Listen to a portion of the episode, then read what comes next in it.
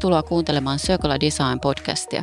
Suomen tavoitteena on luoda kiertotaloudesta uusi talouden perusta vuoteen 2035 mennessä. Mikään ei synny kuitenkaan itsestään. Uuden perustan luomiseen tarvitaan kiertotalouden mukaista suunnittelua ja käytännön ratkaisuja. Yrityksille tämä tarkoittaa markkinamurrosta, joka on jo käynnistynyt. Tätä podcastia kuuntelemalla varmistat, että yrityksesi tulee olemaan aikamme suurimman markkinamurroksen voittoja joukoissa. Tervetuloa mukaan kehityspolulle kohti kiertotaloutta.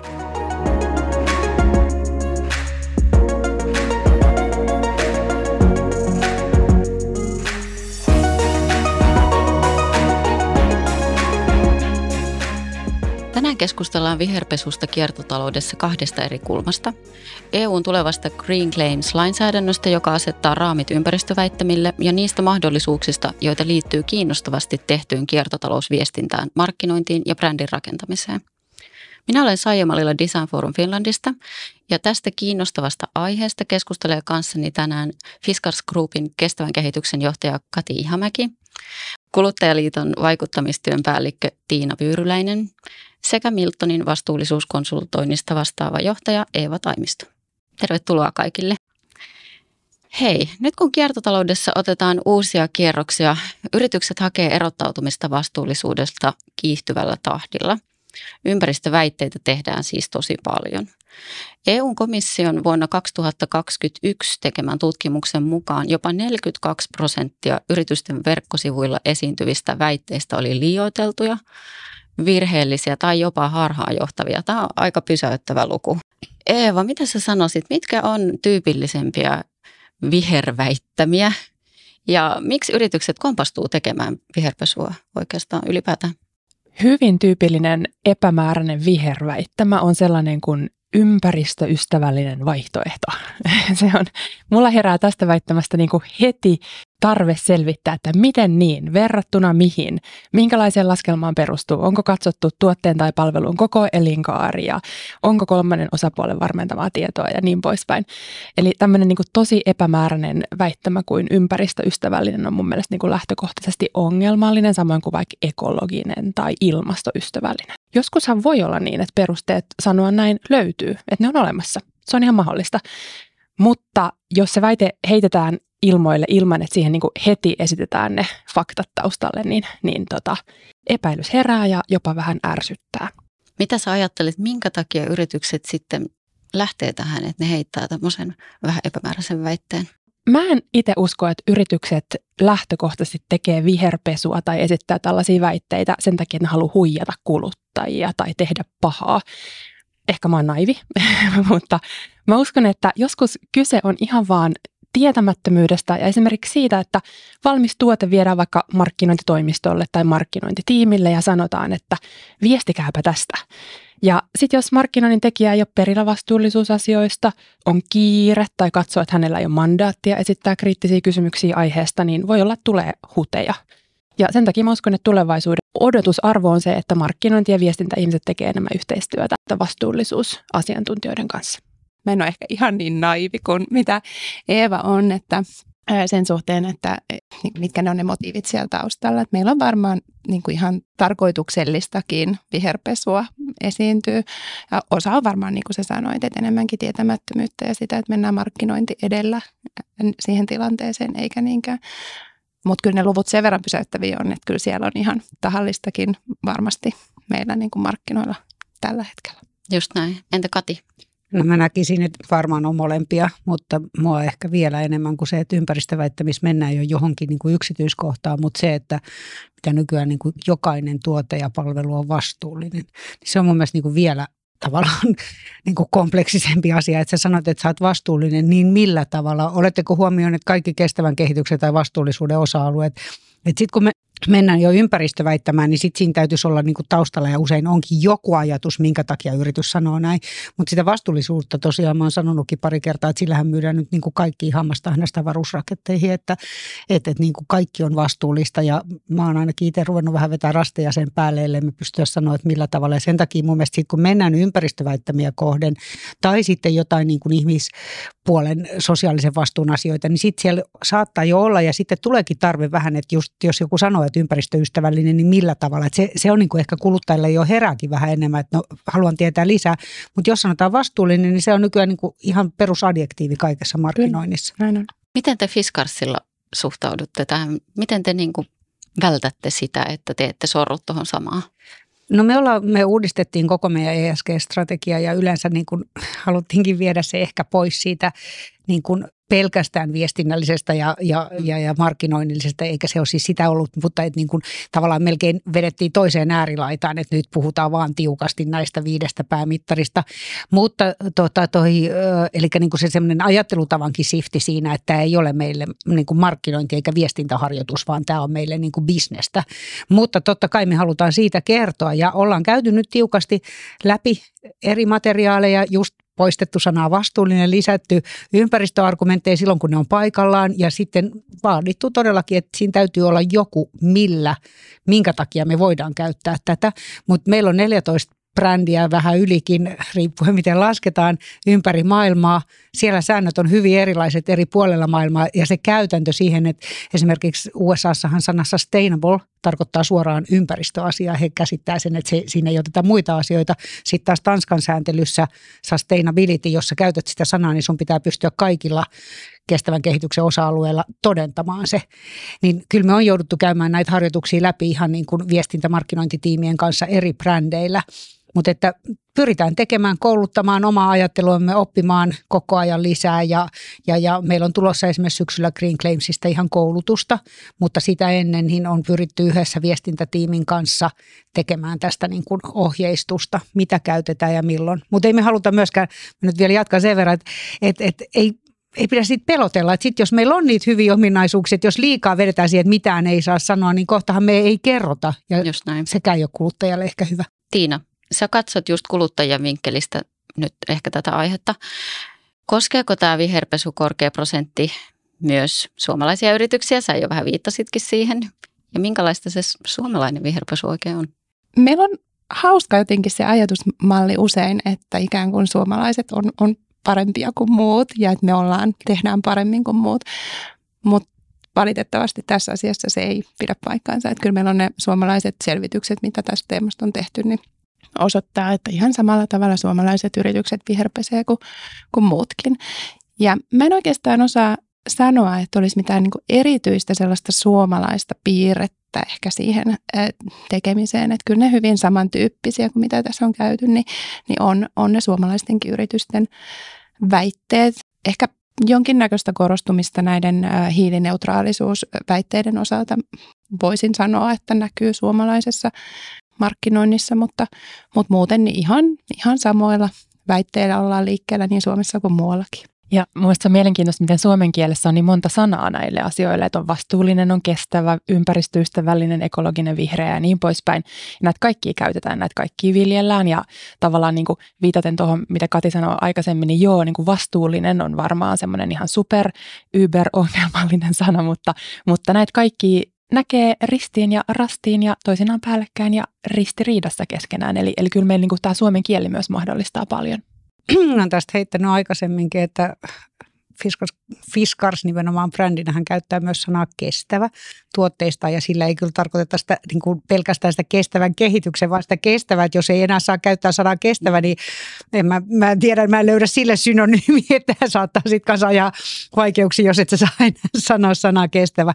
Mutta mä vielä ehkä Tiinalta itse niin kuin tässä vähän jatkona, että voiko olla myös, että se tavallaan se trendi, mikä maassa on menossa, eli niin kuin Suomessa on just tämä hiilineutraalius ollut, niin sitä siitä halutaan korostaa siinä niin kuin viestinnässäkin, että se on siinä mielessä, niin kuin, että ei Suomessa tehdä vähempää, mutta ehkä keskitytään joihinkin sanavalintoihin just sen takia, että se on niin kuin yhteiskunnallisessa keskustelussakin tärkeä. Joo, näin se varmaan on, että kun meillä on, on niin kuin Suomi ikään kuin valtionakin sitä tuonut esiin, että me tehdään. Ja, ja sehän on hyvä asia, että meillä yrityksetkin tekee ja niiden on, onkin ikään kuin osallistuttava, kaikkien meidän on osallistuttava niihin talkoisiin. Että et kyllä se varmasti siihen heijastuu, että minkälaisia niin kuin nostetaan sitten ikään kuin, mikä on se osa-alue, mitä halutaan korostaa.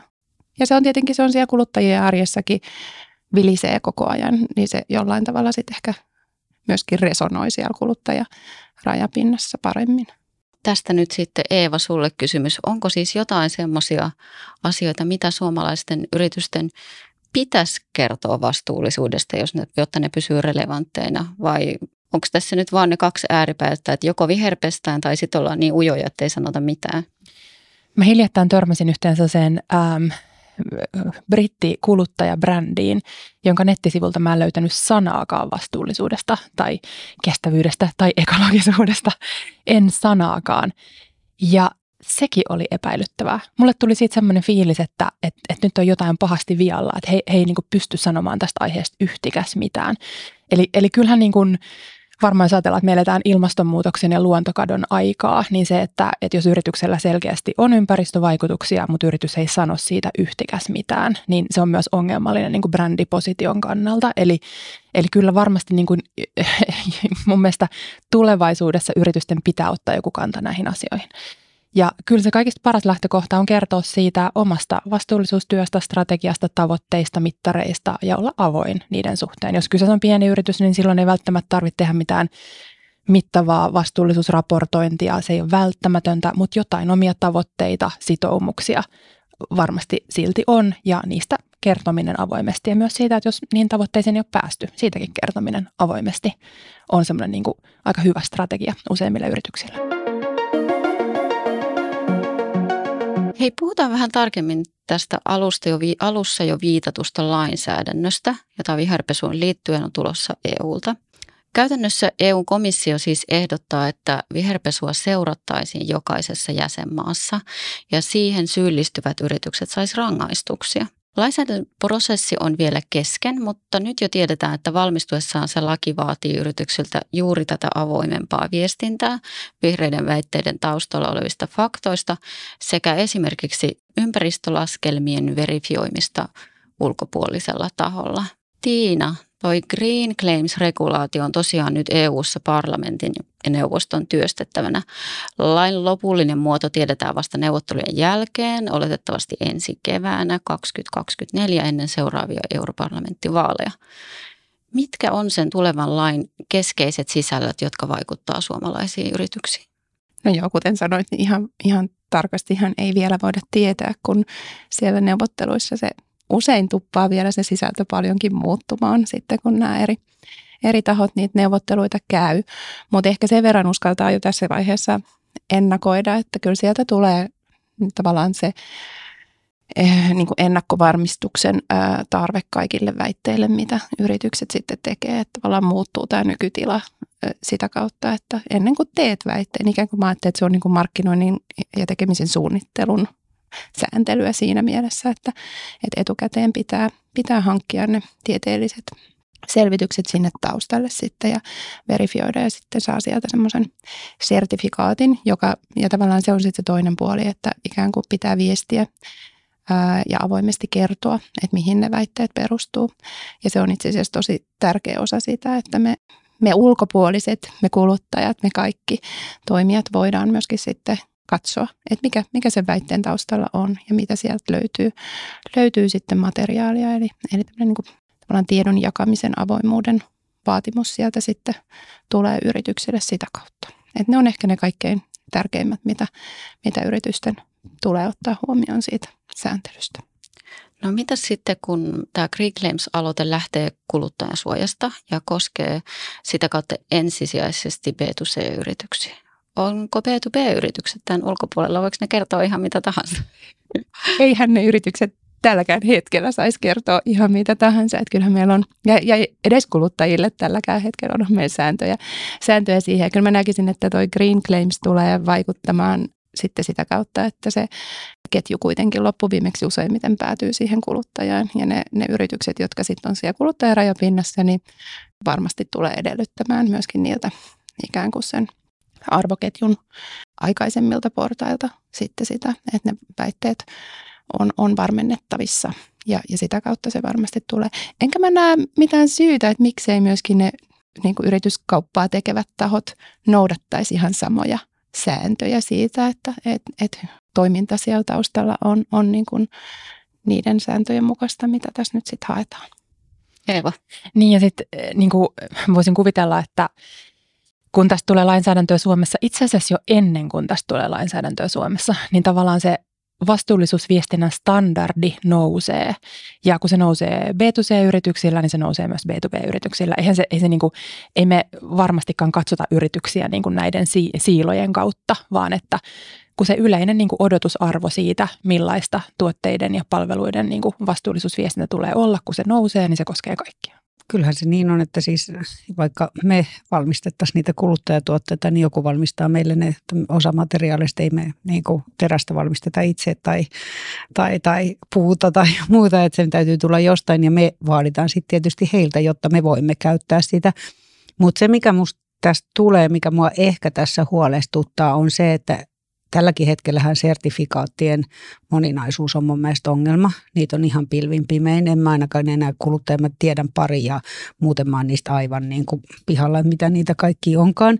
Eli sitten kuitenkin, jos sä oot globaalisti bisnestä tekevä yritys, niin kuin me ollaan, niin pitääkö meillä olla niin kuin sellainen liuta niitä siihen yhteen tuotteeseen, jotta se on niin kuin hyväksytty kaikkialle. Mä toivoisin, että se enemminkin se määrä supistus, että sieltä tulisi niin kuin pari semmoista ja ja sitten niin se on aika iso prosessi, se itse sertifiointi. Se ei ole mikään halpa prosessi, se vaatii siis sekä rahaa että se vaatii, vaatii resursseja. Ja, ja, ja jos jokaiselle tuotteelle, jokaiselle raaka-aineelle, jokaiselle sun pitää se niin kuin itse hankkia ja muuta, niin si, siitä tulee aika iso resurssikysymys, että jättääkö sitten jotkut yritykset edes viitti sanoa, vaikka ollaan tähän käytetty niin kuin aikaa. Sitten toisaalta taas se, että mua ehkä vielä enemmän mietityttää noin pienemmät yritykset, jotka on sitten meidän alihankkijoita ja me halutaan, että ne, ei, ei niillä ole niin kuin laittaa kahta ihmistä täyspäiväiseksi hankkimaan jotain tiettyä sertifikaattia. Että mä toivoisin, että tästä tulisi jotenkin niin kuin järkeistystä ja mä ymmärrän, että se on niin kuin tavallaan vähän itsepä tämän aiheutitte, että olette käyttänyt kaiken näköisiä niin kuin jonka takia on tullut tarve siihen, että kaikessa pitää olla ulkopuolisen leima. Mutta se on toisaalta mun mielestä ihan tosi surullista, että kuluttajat ei niin kuin enää luota siihen, mitä yritykset sanoo, koska kyllähän yritykset yleensä parhaiten itse tietää energiankulutuksensa ja materiaalia ja koko se ympäristön jäljen ja raportoikin siitä aika paljon. Mutta sitten tuotekohtaisesti niin kuluttaja ei voi enää siihen niin kuin luottaa, eikä ne mene sitten lukea sitä raporttia, että jaaha, että voisinpa miettiä, että heidän tuotteensa on tehty näiden periaatteiden mukaisesti. Että tämä on jotenkin mennyt niin nurinkuriseksi ja kyllähän tästä tulee ihan niin kuin sertifioihille ihan älytön markkinakohta. Tiina, mitä sä mieltä olet sertifioinnista ja niiden määrästä? No mä luulen, että me jaetaan kyllä tässä toi Katin ajatus aika pitkälle, että kyllähän se kuluttajien näkökulmasta se merkki viidakko on ihan mahdoton hallita. Että ei meistä kukaan pysty, niitä on satoja satoja globaalisti erilaisia merkkejä.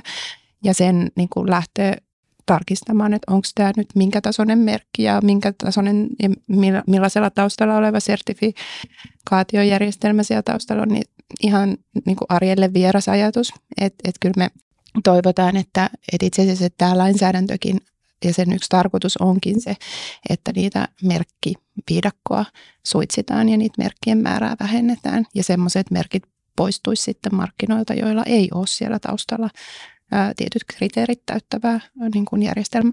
Mutta kyllä mä ton, niin kuin pystyn hyvin, hyvin niin kuin ymmärtämään tuon näkökulman siitä, että, että, että se on, voi olla hankala hankala monelle ja, ja se ei ole tietenkään myöskään kuluttajien niin kuin näkökulmasta toivottava lopputulema, että niistä hyvistä teoista ei enää viestittäisi kuluttajille. Mutta tämä Green Claimshan itse asiassa tämänhetkinen ehdotus, niin, niin siinähän on soveltamisalarajaus ää, niin, että mikroyritykset jäis tämän soveltamisalan ulkopuolelle ja heillä olisi ikään kuin sitten vaan ää, mahdollisuus, tämmöinen niin opt-in mahdollisuus noudattaa niitä vaatimuksia. Toki se voi tulla sitten markkinoilta ja niiltä sopimuskumppaneilta se, se vaatimus. Mutta sitten toinen näkökulma, mikä laajentaa tätä keskustelua kyllä ehkä turhankin paljon, mutta on se, että, että mä näkisin, että, että täällä on liityntäpintaa myöskin sit sinne meidän niin kestävien tuotesuunnitteluvaatimusten puolelle, ja nehän on myöskin tässä soveltamisalan ulkopuolelle, että mikäli me saadaan sinne jo sinne niin tuotteiden alkupäähän niitä kestävyysvaatimuksia ja niitä, niitä vaatimuksia, jotta ne on niin alun perinkin jo ne, ne, ne tuotteet tai raaka-aineet sitten kestävämpiä, niin, niin sitten ei tarvitse niin kuin täällä enää tätä noudattaa, vaan että ei niin kuin ainakaan moninkertaisesti aiheuteta sitä hallinnollista taakkaa kenellekään. Varmaan optimaalisessa tilanteessa jo siinä T&K-prosessin ensimmäisellä askeleella olisi mukana siis sekä vastuullisuuden asiantuntijuutta että markkinoinnin ja viestinnän asiantuntija, jotta voitaisiin niin alusta asti, kun jotain tuotetta ja palvelua lähdetään kehittämään, niin miettiä, että miten se viedään markkinalle ja millaisilla vastuullisuusargumenteilla ja onko ne perusteltuja. Mutta vielä tuosta soveltamisalasta, niin tosi mielenkiintoista nähdä, että mitä tukimekanismeja pienemmille yrityksille nyt sitten synnytetään tämän ää, direktiiviehdotuksen ympärille, että tokihan on niinku riski, että syrjivä mekanismi syntyy, koska pienemmät yritykset, ei ne alle 10 ihmistä työllistävät mikro, mikroyritykset, vaan vähän suuremmat pienet yritykset kärsii tästä ää, vaatimuksesta to, niin kuin esittää todistusaineistoa kaikkien ympäristöväittämien ää, niin kuin taakse. Mutta mä en vielä vannoisi, että niin käy, että voihan olla, että tähän tulee toimivia tukimekanismeja. Komission tahtotila ilmeisesti on tämä, ainakin ehdotuksen ää, perusteella. Kati, mä olisin kysynyt vielä sulta, että miten sä näet, että mikä on suomalaisten yritysten tila ottaa vastaan green claims? Onko sulla ajatus siitä? No mä vähän tuota sivusinkin tuossa, että mä pelkään, että nyt mennään takaisin siihen insinöörimäiseen lähestymiseen, että ei kerrot. Että sehän oli niin kuin tätä hommaa tehnyt ehkä yli 20 vuotta. Ja silloin aluksihan aina, kun kävi jossain puhumassa, niin miksi te ette ole kertonut tästä? Mutta kun me ei haluttu kertoa, siis sisäisestikin oli aina yrityksessä, että ei me nyt, kun me ei ole ihan vielä tarkistettu. Ja sitten ruotsalainen kollega lähti kertomaan jo siitä, mitä ne aikoo ehkä ensi vuosituhannella tehdä. Ja ne sai sillä jo sitä kauppaa, koska miksi te ette tee niin kuin noi tekee, kun nehän on niin kuin käyttänyt, nehän niin kuin satsaa tähän ympäristöön. Ja mä niin kuin, kun me ei ole vielä testattu kymmenettä kertaa siitä. Eli niin kuin, ja nyt suomalaiset on sitten päässyt siitä, että nyt uskalletaan jo kertoa siitä matkasta, uskalletaan kertoa, että me aiotaan, mutta ehkä on sitten just menty vähän liikaa siihen toiseen äärilaitaan. Et, et, et, mutta mä, mä niin kuin jotenkin mä oon yrittänyt meilläkin sisäisesti tuolla korostaa, että hei, et ei lopeta lopeteta kertomasta, että kerrotaan, mutta kerrotaan siitä, että tämä ei ole vielä täysin. Ja kerrotaan siitä, mitä on tehty, mitä ollaan tekemässä, mutta ei niin kuin käytetä semmoisia sanamuotoja, että kävisi il, niin kuin näyttää siltä, että me ollaan jo valmiita ja että kaikki on, jos ei olla jossain asiassa. Ja niin kuin periaatteessa on tässä niin kuin kestävän kehityksen saralla, niin sähän et voi olla koskaan valmis. Kukaan ei, niin kuin, toinen mitä mä toivoisin, että, että, että vähitellen poistuisi, että olemme johtava niin kuin kestävän, miten sä voit johtaa, oletko kaikilla niin kuin SDG niin kuin 17 mittarilla johtava.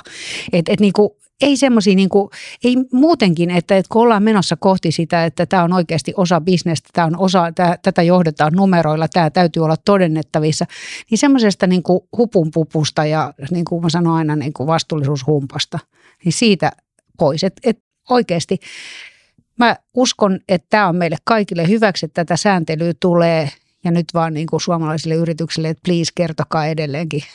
Jos, jos on niin, että on vähän semmoinen pelko, että se voi sitä kertomista nyt, voidaan mennä siinä vähän niin kuin taaksepäin siinä viestinnässä, niin voidaanko siinä, voiko siinä käydä niin, että se jopa niin kuin rupeaa rajoittamaan yritysten kiertotaloustekoja tai uusien kiertotalouden mukaisten palveluiden ja tuotteiden suunnittelua markkinoille tuomista?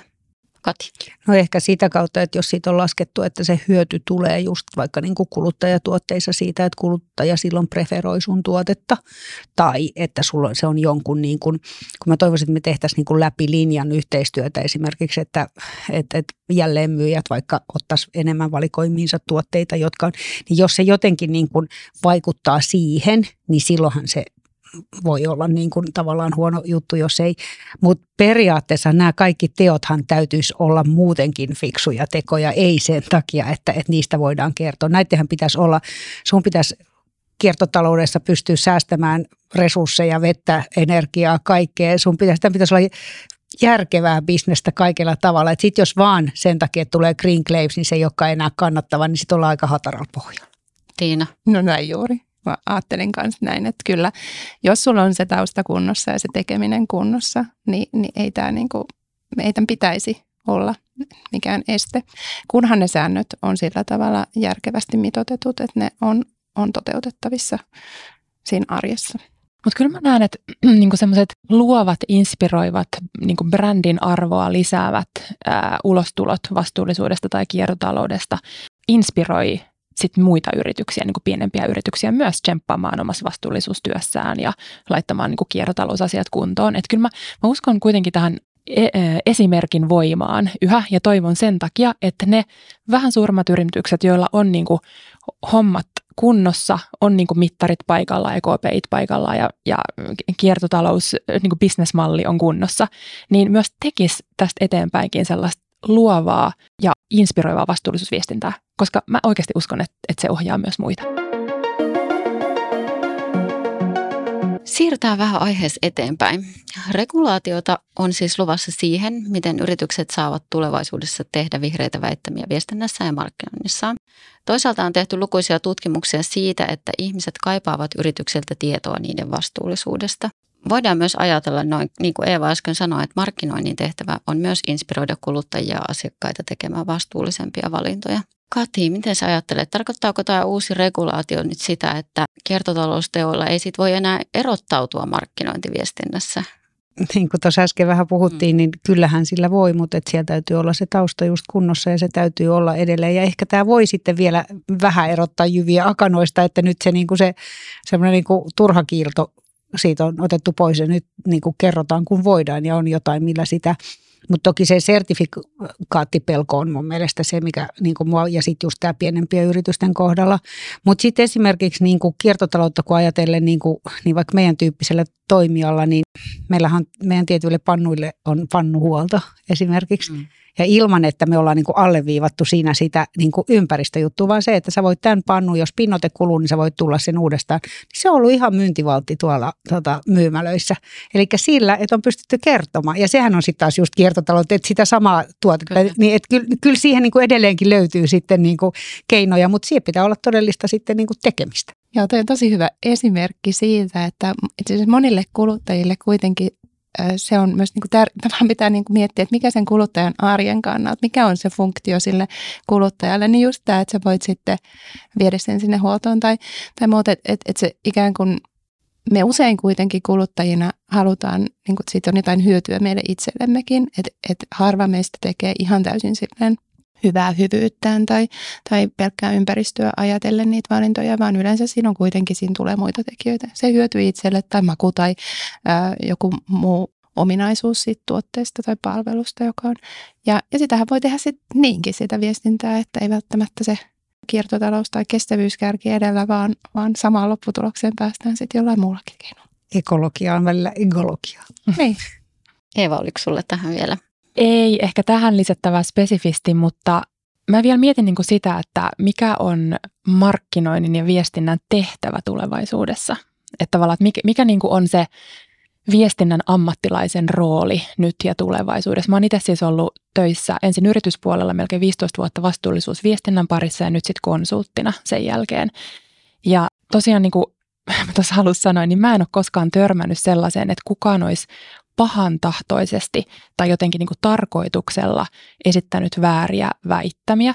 Se voi johtua siitä, että mä oon ollut tota, isossa pörssiyhtiössä duunissa ja Miltonilla niin valistuneet ää, asiakkaat ja, ja edelläkävijä asiakkaat, mutta, mutta, tota, mutta kun mä mietin niin kuin tavallaan sitä mun niin kuin ammattikunnan roolia ja vastuuta tulevaisuudessa, niin mä näen, että enemmän kuin aikaisemmin, niin tulevaisuudessa meidän pitää pystyä – esittämään tiukkoja kysymyksiä ja haastamaan. Ja varsinkin toimistopuolella se vaatii kanttia, koska pitää sanoa asiakkaalle, joka tulee jonkun tuotteen kanssa ja pyytää sille markkinointiviestintää, niin pitää olla kanttia sanoa asiakkaalle, että hei, onko teidän laskelmat tämän takana kunnossa. Ja se ei ole välttämättä kivaa, eikä se ole välttämättä konsultille aina helppoa, mutta mä näen, että tässä on niinku semmoinen markkinoinnin ja viestinnän ammattilaisten uusi rooli, että meidän pitää niinku ottaa vähän leveämmät hartiat ja molemmat jalat maassa niinku rohkeasti haastaa toisiamme ja asiakkaita ja sisäisiä asiakkaita, jotta me ää, varmistetaan se, että bisnes on niinku turvassa.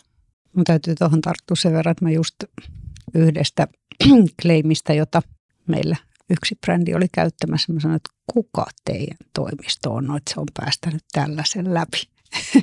että tota, nimenomaan se, mulle tulee ainakin sit pitkä miinus siihen perään, ei ollut teiltä siis, mutta siis oikeasti pitkä miinus siihen perään. Ja, ja, ja ihan samaa me on sanottu niin kuin globaalistikin meidän, me käytetään paljon tietysti ympäri maailmaa eri toimistoja, että olkaa hereillä ja vaatikaa niiltä toimistoilta tätä osaamista, koska meilläkään ei täällä Suomessa ole esimerkiksi globaali osaamista ihan kaikista, että miten niin kuin UKissa on esimerkiksi hyvinkin tiukkaa tietyillä sanamuodoilla ja näin, että paikallisten toimistojen täytyy olla niitä eksperttejä, että me ei voida niin kuin täältä pääkonttorista tietää joka ikisen niin kuin maan, jossa toimitaan, niin sääntely, että siinä olet ihan oikeassa ja mä toivoisin, että sieltä myös nyt niin kuin uskalletaan sanoa, että hei, että tässä ajatte miinaan, jos näin tapahtuu. Niin kuin. Just näin, ja mä luulen, että, että se, on niin kuin, se on konsultillekin helpompi tehdä, kun konsultti osaa perustella, miksi tämä on teille parasta, miksi tämä on teidän parhaaksenne. Ja se on sitä uutta niin kuin markkinointikonsultin ammattitaitoa. Tiina, mitä sä ajattelet markkinoinnin ja viestinnän tehtävästä nyt tässä kohtaa Green no myötä? Joo, kuulostaa oikein hyvältä tämä, että, että ikään kuin vähän toimii semmoisena portin vartijana myöskin siinä, siinä, että mitä tehdään. Mutta ehkä toi herätti mut miettimään enemmän sit sitä kuluttajaa ja, ja myöskin sitä kuluttajien roolia, että, että miten kuluttajat tunnistaa viherpesua ja näitä väitteitä ja mi, miten me, me ollaan aktiivisia myöskin vaatimaan siltä markkinoinnilta asioita ja, ja ehkä tarttumaan sitten, jos meistä tuntuu, että, että joku asia ö, ei ehkä olekaan ihan niin vihreätä kuin on sanottu, että se on. Et meiltä vähän ehkä vielä puuttuu ö, myöskin semmoinen niin kansalaisaktiivisuus siinä mielessä, että me aina yritetään rohkaista siihen, että kysykää yritykseltä ja, ja olkaa aktiivisia, että tulisi sitä palautetta myöskin, koska jostainhan se on lähtenyt, että meillä on, on tämä menty sinne toiseen äärilaitaan ja niitä tulee. Ja, ja kuluttajat ei ehkä sitten kuitenkaan ihan siinä määrin niin kuin tartu ja tunnista sitä. Eeva, oliko sulla vielä tuohon, miten, miten voidaan inspiroida ihmisiä ja yrityksiä tekemään entistäkin vastuullisimpia valintoja sitten sen markkinoinnin ja viestinnän avulla? Mun mielestä, jos niin kuin tuote tai palvelu on kunnossa, niin eihän silloin ole syytä ujosteluun. Ja jotenkin tässä aikaisemminkin oli puhetta siitä, että olisi, olisi tosi surullista, jos nyt niin kuin tämä direktiivi ja sen kautta lainsäädäntö jotenkin aiheuttaisi nyt semmoisen paniikin yrityksissä, että, että mistään ei voi enää kertoa. Todellakin voidaan. Ja, ja se, että jos, jos niin kuin brändit on täysin hiljaa vastuullisuusasioista, niin sekin on todella epäilyttävää. Eli niin tavallaan toivoisin, että, että, että tämä on vaan niin kuin uuden alku. Ja sitten jos ajattelee niin kuin vastuullisuusargumentteja, joita yritykset käyttää viestinnässään, niin jos niin kuin on kunnossa sellaiset käytännön asiat, kuten tarkkuus, selkeys ja mittakaava, niin silloin ollaan jo niin kuin aika hyvässä pisteessä, että et ollaan tarkkoja niiden väitteiden suhteen, ollaan selkeitä sen suhteen, mitä väitetään ja mittakaavaan kunnossa. Ja sitten tietenkin se lainsäädännön taustalta tuleva ää, todistusaineisto kysymys pitää olla kunnossa, eli faktat siellä taustalla. Mutta jotenkin tämä tämmöinen niin kuin, eh, ujostelu tai pelko siitä, että mitä jos me nyt astutaan miinaan, kun me viestitään tästä tai, tai niin kuin, äh, kerrotaan tämän meidän tuotteen hyödyistä, niin mä toivon, että, että, että siihen ei niin kuin yritykset kuitenkaan päädy. Mutta se vaatii vain tarkkuutta ja se on niin kuin, mä palaan vielä tähän viestinnän ja markkinoinnin ää, tota, ammattilaisen niin kuin rooliin, että, että, se vaatii, että se on uutta ammattitaitoa myös viestinnän ja ammat, viestinnän ammattilaisille. Se on semmoinen uusi ammattitaito, joka meidän pitää ottaa haltuun, jos ei se ole jo. Että me osataan neuvoa meidän asiakkaita ja sidosryhmiä siinä, että miten hyvää vastuullisuusviestintää tehdään. Mä kans toivon, että, että ei liikaa ikään kuin tuu sitä pelkoa yrityksille, koska kyllä se kuluttajienkin näkökulmasta on, on loppupeleissä se on hy- hyvä asia ja hyödyllinen asia ja auttaa meitä niiden valintojen tekemisessä, kun meillä on sitä oikeaa perusteltua, tutkittua tietoa ja siihen perustuen voidaan tehdä sitten niitä, niitä valintoja. Ja pitää muistaa, että onhan meillä tälläkin hetkellä lainsäädäntö. Ei meillä tälläkään hetkellä mm. saa tehdä mitä tahansa ja, ja väittää mitä tahansa. Ja sitten mitä toisaalta tulee sitten sinne ihan niin kuin ketjun loppupäähän, että jos nyt sitten ikään kuin lipsahtaa sinne viherpesun puolelle, niin meillä kuitenkin valvova viranomainen ensisijaisesti aina lähtee siitä, että se neuvoo ja val, niin kuin valmentaa ja, ja opastaa, että ei sieltä niin kuin ensimmäiseksi ole kenellekään mitään katastrofaalisia sanktioita niin kuin tulossa. Et si, siinäkin mielessä sellaista niin kuin arkijärkeä siihen, että, että tota, ei turhaa lähdetä niin kuin peruuttelemaankaan sitten vaikka rangaistuksia kaavaillaankin, niin ensin on kuitenkin tämmöinen niin ohjaava ja opastava rooli viranomaisilla, että ei mennä suoraan sinne. No kyllä näin ja, ja niinhän se pitää ollakin, että, että tavallaan ei olla heti, heti, mutta tietenkin siellä pitää olla perälautana myöskin ne tehokkaat sanktiot, koska muutenhan sit ne toimijat, jotka sitten toimii tietoisesti ja, ja piittaamatta niitä, niistä säännöistä, niin kyllä mä oon niin paljon puhunut sen puolesta, että kyllähän se on kaikkien yritystenkin, niiden, jotka oikeasti tekee sitä hyvää työtä, niin niiden etu, että sieltä markkinoilta saadaan pois ne toimijat, jotka ei sitten toimi niiden samojen pelisääntöjen mukaisesti. Et aika vähän mun mielestä puhutaan siitä, että, että viherpesu on niin kuin myöskin kilpailunäkökulmasta ongelma. Ei ainoastaan kuluttajien näkökulmasta, vaan myöskin niiden hyvin toimivien yritysten. Kati, mulla oli sulle vielä tämmöinen iso kysymys, että mikä estää ylipäätään yrityksiä siirtymään vahvemmin kohti kiertotalouden mukaisten palveluiden ja tuotteiden tarjoamista? Ja voiko tällä luova, luovalla markkinoinnilla ja viestinnällä olla joku ratkaisu tähän esteisiin?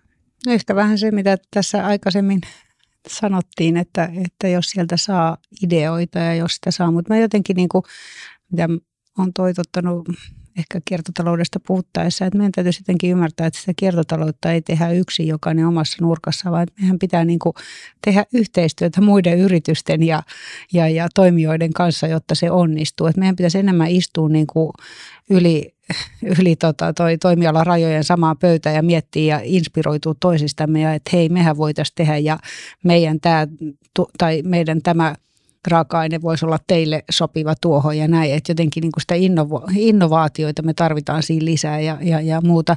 Mutta on tässä varmaan just se, että ei oikein tiedetä. Että se kiertotalous on ehkä jäänyt, niin kuin kaikki osaa sen ja tietää, että se kannattaa sanoa aina, kun puhutaan kestävästä kehityksestä.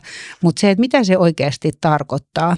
Ja, ja sitten niin kuin tietyllä tavalla niin kuin niiden hyötyjen niin kuin konkretisointi – että et mitä hyötyä tästä on, kun se ei yleensä tapahdu sit heti näin ja, ja, ja muuta. Ja esimerkiksi meillähän, kun mä kerroin siitä, tehtiin se uusi, että siinä on viisi päätavoitetta ja niistä numero yksi on justiinsa se, että, että vuonna 2030 niin suuri osa niin kuin liikevaihdosta tulee kiertotalouden mukaisista palveluista ja tuotteista. Ja 2030 me ollaan nyt 9 prosentissa. Se on ihan hirmu huiva, mutta se otettiin myös palkitsemisen se on meidän niin kuin palkitsemisen ja, ja, ja tota toi mittari, niin kyllä se ajaa sitten eteenpäin. Et nyt, tulee, nyt mietitään tosi paljon. On mietitty siis aikaisemminkin, että ei tämä ole niin kuin nyt tässä keksitty, mutta se vauhdittaa sitä ihan eri tavalla. Että hän tekee asioita, mistä heitä palkitaan, mihin heillä on niin kuin tavoitteet, mitä voidaan mitata, mitä edistymistä. Kyllä se ajaa eteenpäin. Et lisää tietoa, ohjaavuutta mittareilla, palkitsemisella ja sitten yhteistyötä muiden kanssa. Ja avointa viestintää. Kyllä, joo. Ja se, se yhteistyö on mun mielestä, siinä tarvitaan nimenomaan joo. sitä, että eihän me tiedetä, mitä muut yritykset tekee, jos ei ne kerro siitä. Ja... Hei, jos mä summaan vähän tätä meidän keskustelua yhteen, niin yritysten kaikki sidosryhmät kuluttajista kumppaneihin ja omiin työntekijöihin on ehkä aiempaa herkempiä viherpesulle. Kaikki haluaa kuulla kiertotalouden ratkaisusta ja ymmärtää syvemmin yrityksen kokonaisvaikutusta ympäröivää yhteiskuntaa. EUn Green Claims luo tervetulleet raamit vihreiden väittämien tekemiselle. Jatkossa nämä raamit auttaa yrityksiä olemaan tarkempia, kun he kertovat kiertotalousratkaisujen eduista avoimesti. Tämä tarkoittaa sitä, että myös kuluttajat voi luottaa yritysten tekemiin vastuullisuusväitteisiin aiempaa paremmin. Markkinoinnin rooli korostuu entisestään ja sen tarkoitus on auttaa kuluttajia sekä asiakasyrityksiä tekemään vastuullisempia valintoja, eli inspiroida ja tehdä kiertotalouden mukaisista tuotteista ja palveluista entistä kiinnostavampia. Eeva, olisiko sulla tähän loppuun ollut vielä joku konkreettinen vinkki yrityksille, että miten heidän nyt tulisi lähteä liikkeelle, kun he haluavat kertoa vaikka upouudesta kiertotalouden mukaisesta palvelumallista, mikä heillä on just tulossa markkinoille niin, että he pystyvät välttämään näin viherpesun sudenkuoppia. No mä ottaisin käyttöön just tämän tämmöisen käytännön tsekkilistan, että faktat pitää olla tarjolla ää, välittömästi. Eli kun väitetään jotain, niin ne faktat pitää esittää niin kuin välittömästi sit sen väitteen yhteydessä tai ne pitää olla helposti löydettämissä. Sitten pitää olla avoin, pitää olla tarkka, mittakaava pitää olla kunnossa niissä väitteissä. Eli, eli kerrotaan niin kuin ihan siis siitä, että mikä se todellinen vaikutus on siinä, siinä tuotteen tai palvelun koko, kokonaisuudessa. Niin siinä on aika, aika hyvä lähtökohta. Kuulostaa hyvältä. Hei, kiitokset keskustelusta Eeva, Kati ja Tiina. Seuraavassa Circular Design Podcast-jaksossa pohditaan, miten rakennetaan yrityksille tulevaisuuskestävä visio ja miten tarinankerronta auttaa siinä.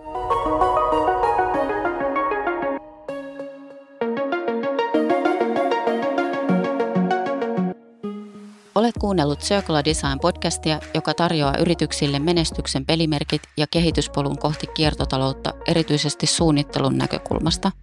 Ota podcastimme seurantaan ja luuppaa itsesi kiertotalouden eturintamaan. Lue aiheesta lisää osoitteessa circulardesignsuomi.fi.